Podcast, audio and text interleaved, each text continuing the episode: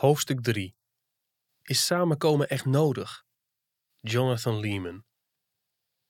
Uit de hele wereld horen we steeds vaker berichten over politieke protesten.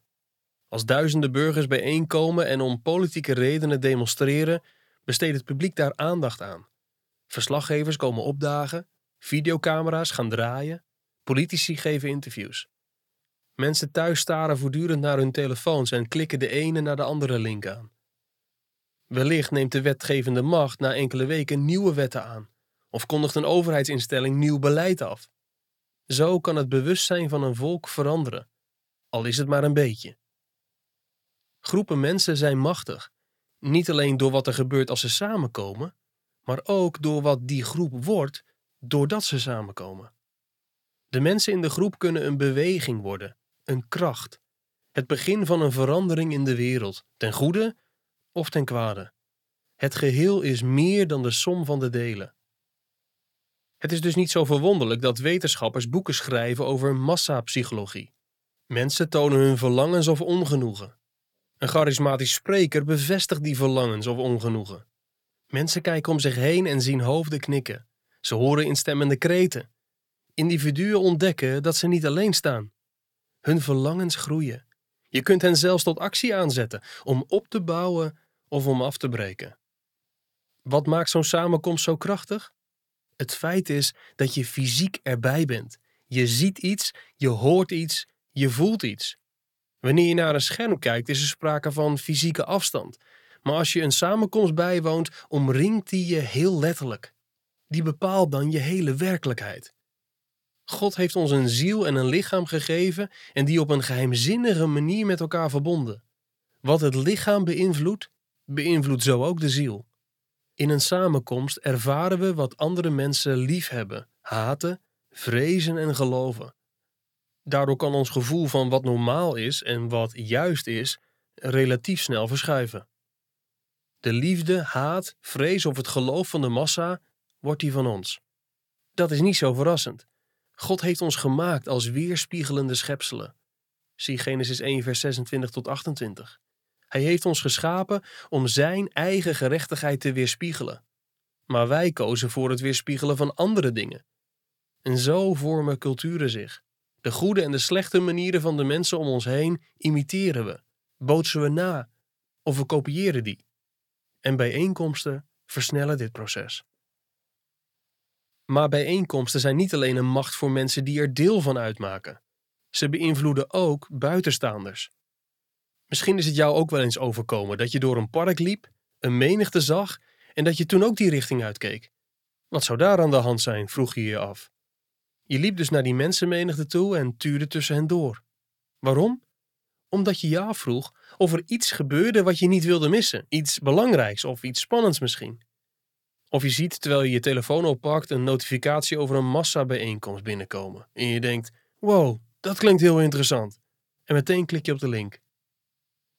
Bijeenkomsten veranderen levens, veranderen culturen, veranderen de wereld. Ze hebben echt macht. Net als door een politiek protest worden mensen ook door het samenkomen van de gemeente gevormd.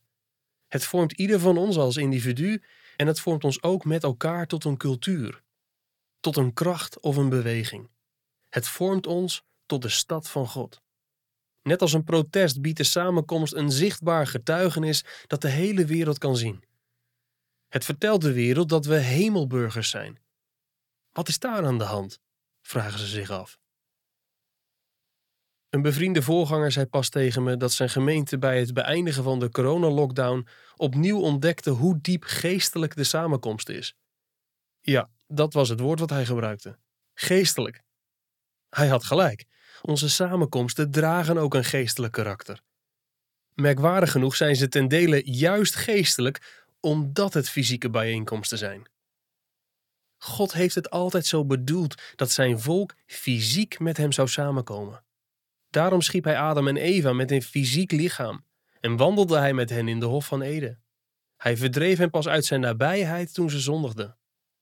Vervolgens bracht God het volk Israël in het beloofde land en droeg hen op regelmatig samen te komen in de tempel waar hij woonde. Bijvoorbeeld Deuteronomium zestien vers zestien, eenendertig, vers tien en twaalf en vers dertig. Ze zondigden opnieuw en opnieuw verdreef hij hen uit het land. Het duidelijkste bewijs van Gods verlangen om samen te komen met zijn volk is misschien wel de menswording. De Zoon van God nam een lichaam aan. De ene die bij God was en die God was, Johannes één vers één en twee, nam het menselijke vlees aan, zodat hij bij ons kon zijn, Johannes één vers veertien. En hij beloofde zijn gemeente te bouwen, een woord dat letterlijk vertaald samenkomst betekent, Mattheüs zestien vers achttien. Misschien heb je je nog nooit afgevraagd waarom Jezus het woord gemeente koos. De Joden kwamen in Jezus' dagen samen in de synagoges, maar Jezus gebruikte niet het woord synagoge. Hij koos voor het woord gemeente. Waarom? We kunnen deze vraag beantwoorden door in de verhaallijn van de Bijbel achteruit en vooruit te kijken. Als we terugkijken zien we dat het was geprofeteerd dat Jezus een volk dat door de ballingschap verstrooid was, bijeen zou brengen. Zie Joël twee vers zestien. En als we vooruit kijken, begrijpen we dat Jezus deze samenkomsten, deze gemeenten, vooruit wilde laten grijpen op de uiteindelijke samenkomst waarin God opnieuw bij zijn volk zal wonen. Zie, de tent van God is bij de mensen en hij zal bij hen wonen. Openbaring eenentwintig vers drie en zie ook Openbaring zeven vers negen tot en met zeventien. Onze samengekomen plaatselijke gemeenten vertegenwoordigen Gods aanwezigheid bij de mensen. De hemel raakt er de aarde. Want waar twee of drie in mijn naam bijeengekomen zijn, daar ben ik in het midden. Mattheüs achttien vers twintig en zie ook Mattheüs achttien vers zeventien.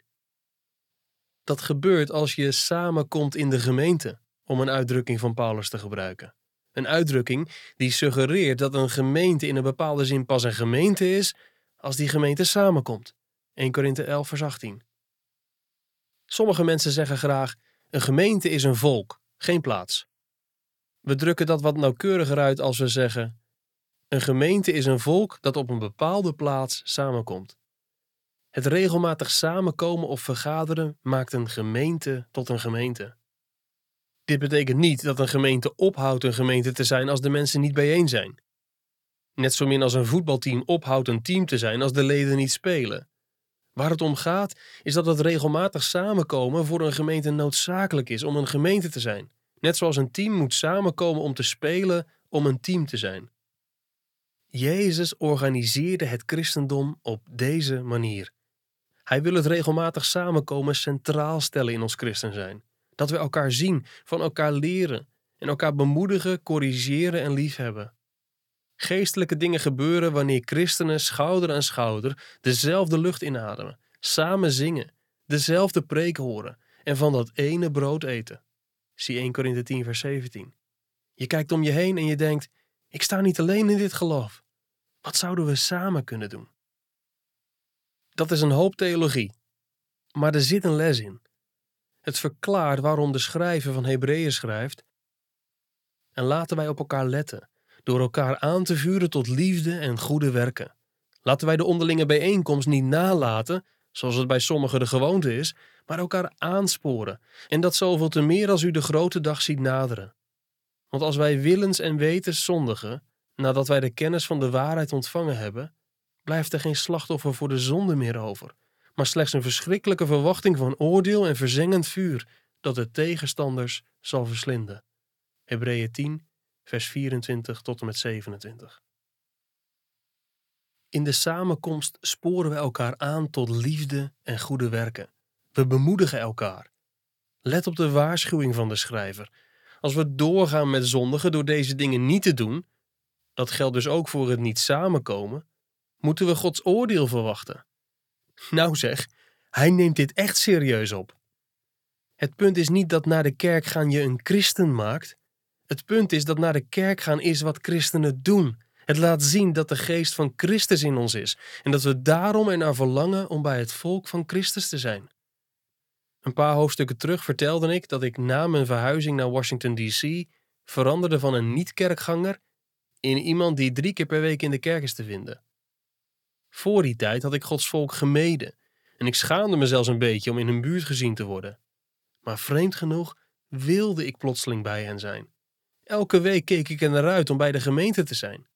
Wat zorgt er nu voor deze verandering? Het belangrijkste is dat ik de woorden van God wilde horen. Dat is immers wat een samenkomst van de gemeente onderscheidt van politieke protesten of welke andere bijeenkomst dan ook. We komen samen rond de woorden van God zelf.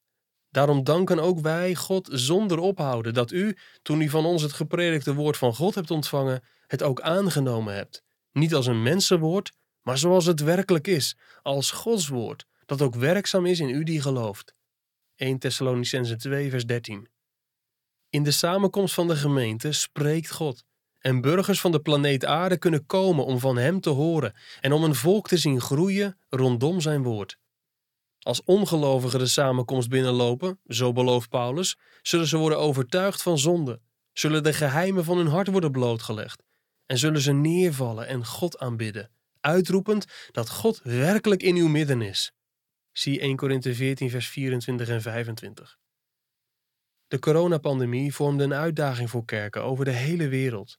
Juist omdat de gelovigen op zoveel plaatsen moeite hadden om samen te komen, om met elkaar de woorden van God te leren koesteren. Na een paar maanden van niet samenkomen tijdens de begindagen van corona, kreeg ik het gevoel dat ik het overzicht over mijn gemeente begon te verliezen.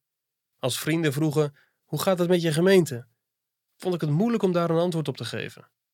Ik belde regelmatig met individuele leden en stuurde hem berichtjes, maar ik zag het geheel gewoon niet meer voor me. De gemeente was als regenwater op een parkeerplaats na een storm, overal een klein beetje en hier en daar een plas. De ouderlingen maakten zich de meeste zorgen over de geestelijk zwakke leden, die worstelden in hun geloof of die met bepaalde verleidingen te maken hadden. We maakten ons zorgen over hen die al geestelijk op drift leken te zijn en al met één voet buiten de deur stonden. Dat we niet konden samenkomen trof echter iedereen, zowel de geestelijk volwassenen als de geestelijk onvolwassenen. We hebben het allemaal nodig dat we onze medegelovigen regelmatig zien en horen. Anders zien we alleen maar de levenswijze van onze collega's op ons werk, vrienden op school of de figuren op televisie. Toen de pandemie begon, begonnen in de hele wereld veel kerken hun diensten via een livestream uit te zenden. En veel mensen prezen de blijvende waarde van het online kerk zijn. Voorgangers die voorheen het idee afkeurden, begonnen nu met een breed online aanbod, trokken daarvoor fulltime voorgangers aan en beloofden dat dit blijvend zou zijn. Sommigen beschouwden dit als een opwindende ontwikkeling in de geschiedenis van de vervulling van de grote zendingsopdracht. Toch vragen we ons af, wat gaat er verloren als je ervaring van het gemeente zijn niet meer is dan een wekelijkse livestream? Om te beginnen, denk je minder aan je medegemeenteleden. Je ziet hen gewoon niet meer voor je. Je loopt hen niet meer tegen het lijf en je hebt niet meer van die gesprekjes die leiden tot langere gesprekken tijdens een gezamenlijke maaltijd. Bovendien maak je jezelf los van de weg van de aanmoediging, verantwoording en liefde. Prijs God dat we bijbelse waarheden kunnen downloaden van het internet.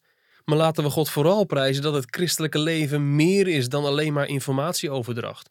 Als de gemeente alleen een online gebeuren is, kunnen we niet voelen, ervaren en ervan getuigen hoe deze waarheden in het gezin van God handen en voeten krijgen, waardoor ons geloof wordt versterkt en banden van liefde tussen broeders en zusters ontstaan. Denk daar eens over na. Misschien worstel je de hele week met verborgen haatgevoelens tegen een broeder. Maar dan brengt zijn aanwezigheid aan de tafel van de Here je tot erkenning en belijdenis van je schuld. Je worstelt met achterdocht die je koestert tegen een zuster. Maar dan zie je haar dezelfde lofliederen zingen als jij en je hart wordt weer warm. Je worstelt met bezorgdheid over wat er politiek gezien in je land gebeurt. Maar dan verkondigt de voorganger de komst van de triomferende Christus. Je hoort om je heen zachtjes amen zeggen. En je herinnert het je weer dat je een hemelburger bent, verbonden in dezelfde hoop. Je bent geneigd om je strijd maar voor jezelf te houden. Maar dan trekt een ouder echtpaar je tijdens de lunch over de streep met hun tedere maar dringende vraag. Hoe gaat het nou echt met je? Niets hiervan kun je online ervaren. God heeft ons gemaakt als schepselen met een lichaam en aangelegd op relaties met anderen. Het christelijke leven en het gemeenteleven kun je uiteindelijk niet downloaden. Je moet het zien, horen, het navolgen en erin meedoen. Daarom spoorde Paulus Timotheus aan om te waken over zijn leven en leer, omdat beide van cruciaal belang zijn om zichzelf en zijn hoorders te redden. Eerste Timotheüs vier, vers zestien. Het is geen verrassing dat online diensten toenemen in populariteit. Ze zijn heel praktisch en, om eerlijk te zijn, zo kun je ook lastige of ingewikkelde relaties vermijden. Natuurlijk snap ik dat. Die verleiding is ook sterk. Toen ik nog single was, verhuisde ik naar een andere stad. Ik wist er geen gemeente en ik kende er niemand. Een paar dagen na mijn aankomst flitste opeens de gedachte door me heen. Ik kan gaan waar ik wil en doen wat ik wil. Er is hier niemand die het ziet, hoort of er vragen bij stelt. Dat is eigenlijk wel leuk. Gelukkig berispte de geest me onmiddellijk. Je weet waar die gedachte vandaan komt. Het is geen impuls die je moet volgen. Wat een genade. De geest weerhield mij toen daarvan. Maar mis de les niet. Gewoonlijk wil hij broeders en zusters in de gemeente gebruiken om ons te helpen in onze strijd tegen dwaasheid en verleiding. Ja, samenkomen met de gemeente kan heel ongemakkelijk aanvoelen. Maar zo werkt de liefde nu eenmaal. Relaties kunnen lastig of ingewikkeld zijn. Maar zo is dat nu eenmaal met liefde. Kwetsbare gesprekken zijn spannend. Maar zo werkt dat bij de liefde nu eenmaal. We vrezen dat het streven naar een virtuele kerk neerkomt op de individualisering van het christendom. We kunnen erover discussiëren of het wijs is een dergelijk middel voor een beperkte tijd te gebruiken, in een noodsituatie zoals een pandemie. Kuststeden in de Verenigde Staten konden tijdens de Tweede Wereldoorlog niet samenkomen op zondagavond vanwege de verduisteringsmaatregelen die de overheid had opgelegd. Natuurlijk, dat was nodig. Maar het online aanbieden van de diensten als een permanente optie, of het aanmoedigen daartoe, zelfs als het met de beste bedoelingen gebeurt, schaadt christelijk discipelschap. Het leidt ertoe dat christenen heel individualistisch over hun geloof gaan denken. Het leert hun dat ze als lid van het gezin van God Jezus in een of andere abstracte zin kunnen navolgen, zonder dat ze leren wat het betekent dat je deel uitmaakt van een gezin en daar ook offers voor brengt. In dit opzicht zouden voorgangers mensen moeten aanmoedigen het online bijwonen van diensten zoveel mogelijk te voorkomen. Onlangs zei ik tegen mijn mede-ouderlingen: broeders, we moeten een vriendelijke manier vinden om onze leden eraan te herinneren dat de optie van het volgen van de dienst via de livestream niet goed voor hen is. Het is niet goed voor hun discipelschap en het is niet goed voor hun geloof. We willen dat dit hun echt goed duidelijk wordt. Anders worden ze zelfvoldaan en zullen ze niet meer hun uiterste best doen om, als het maar enigszins mogelijk is, met ons samen te komen. De Bijbelse opdracht om samen te komen is niet als een last bedoeld. Zie Hebreeën tien vers vijfentwintig en eerste Johannes vijf vers drie. Maar het komt ons geloof, onze liefde en onze vreugde ten goede. We begonnen dit hoofdstuk met de vergelijking van de gemeente met een protest. Maar er is een beter beeld dat ons goed voorbereidt op de volgende hoofdstukken. Een samengekomen gemeente is een ambassade van de hemel. Een ambassade is een officieel toegestaande voorpost van het ene land binnen de grenzen van een ander land. Ze vertegenwoordigt dat andere land en spreekt in zijn naam. Ze vertegenwoordigt de regering ervan. Als je bijvoorbeeld ooit Washington D C zou bezoeken, kun je over Embassy Row lopen, waar de ene naar de andere ambassade van allerlei landen uit de hele wereld gevestigd is. Je kunt er de Japanse vlag en de ambassade zien, vervolgens die van het Verenigd Koninkrijk, die van Italië en die van Finland. Iedere ambassade vertegenwoordigt weer een ander land uit de wereld en de regering daarvan. Als je zo'n ambassade zou binnenlopen, zou je de taal horen van het land dat die ambassade vertegenwoordigt. Onder het personeel ervan kom je de cultuur van dat volk tegen.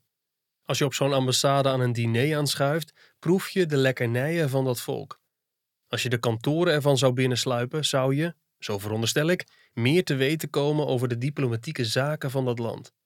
Wat is een samengekomen gemeente? Ze is een ambassade van de hemel. Als je jouw kerk of die van ons binnenloopt, wat zie je daar dan? Een heel ander volk, gasten en ballingen, burgers van Christus Koninkrijk. In zo'n gemeente zul je de woorden van de hemelkoning horen uitleggen. Je hoort er de hemelse taal van geloof, hoop en liefde. Je zult er via het avondmaal een voorproefje krijgen van de hemelse maaltijd aan het einde der tijden. Je zult er worden belast met diplomatieke zaken, want je wordt geroepen het evangelie aan jouw volk en aan alle volken te brengen. En dat niet alleen, je zult er het begin van de cultuur van de hemel ervaren. De hemelburgers in deze ambassade zijn arm van geest en zachtmoedig, omdat ze Christus volgen, hongeren en dorsten naar de gerechtigheid. Ze zijn rein van hart. Ze zijn vredestichters die hun andere wang toekeren, die een extra mijl met je meegaan en je een overhemd en een jas meegeven als je erom vraagt. Ze zullen niet begeerig naar een vrouw kijken, laat staan overspel plegen. Ze haten zelfs niet, laat staan dat ze een moord zouden plegen. Jezus vroeg niet aan de Verenigde Naties, de Hoge Raad of de filosofische faculteit van een universiteit om hem te vertegenwoordigen en zijn oordelen te verkondigen. Hij vroeg het de onaanzienlijke, de verachte en wie niets voorstelt. Hij vroeg het jouw gemeente en die van ons. Helaas verkondigen en belichamen onze gemeente de hemel niet altijd goed. We zullen je teleurstellen en ongevoelige dingen zeggen. We zullen zelfs tegen je zondigen. Onze samenkomsten zijn slechts tekenen en voorafschaduwingen van die toekomstige samenkomst in de hemel. Net zoals het kleine stukje brood dat we in het avondmaal ontvangen, een teken is van de hemelse maaltijd. Ze zijn niet de zaken zelf. Toch streven we ernaar dat we je wijzen op het centrum van de hemel, op Christus zelf. Hij zondigt nooit en hij stelt ook nooit teleur. Het goede nieuws is dat zondaars zoals jij zich in deze poging bij ons kunnen aansluiten, als je maar je zonde belijdt en hem navolgt.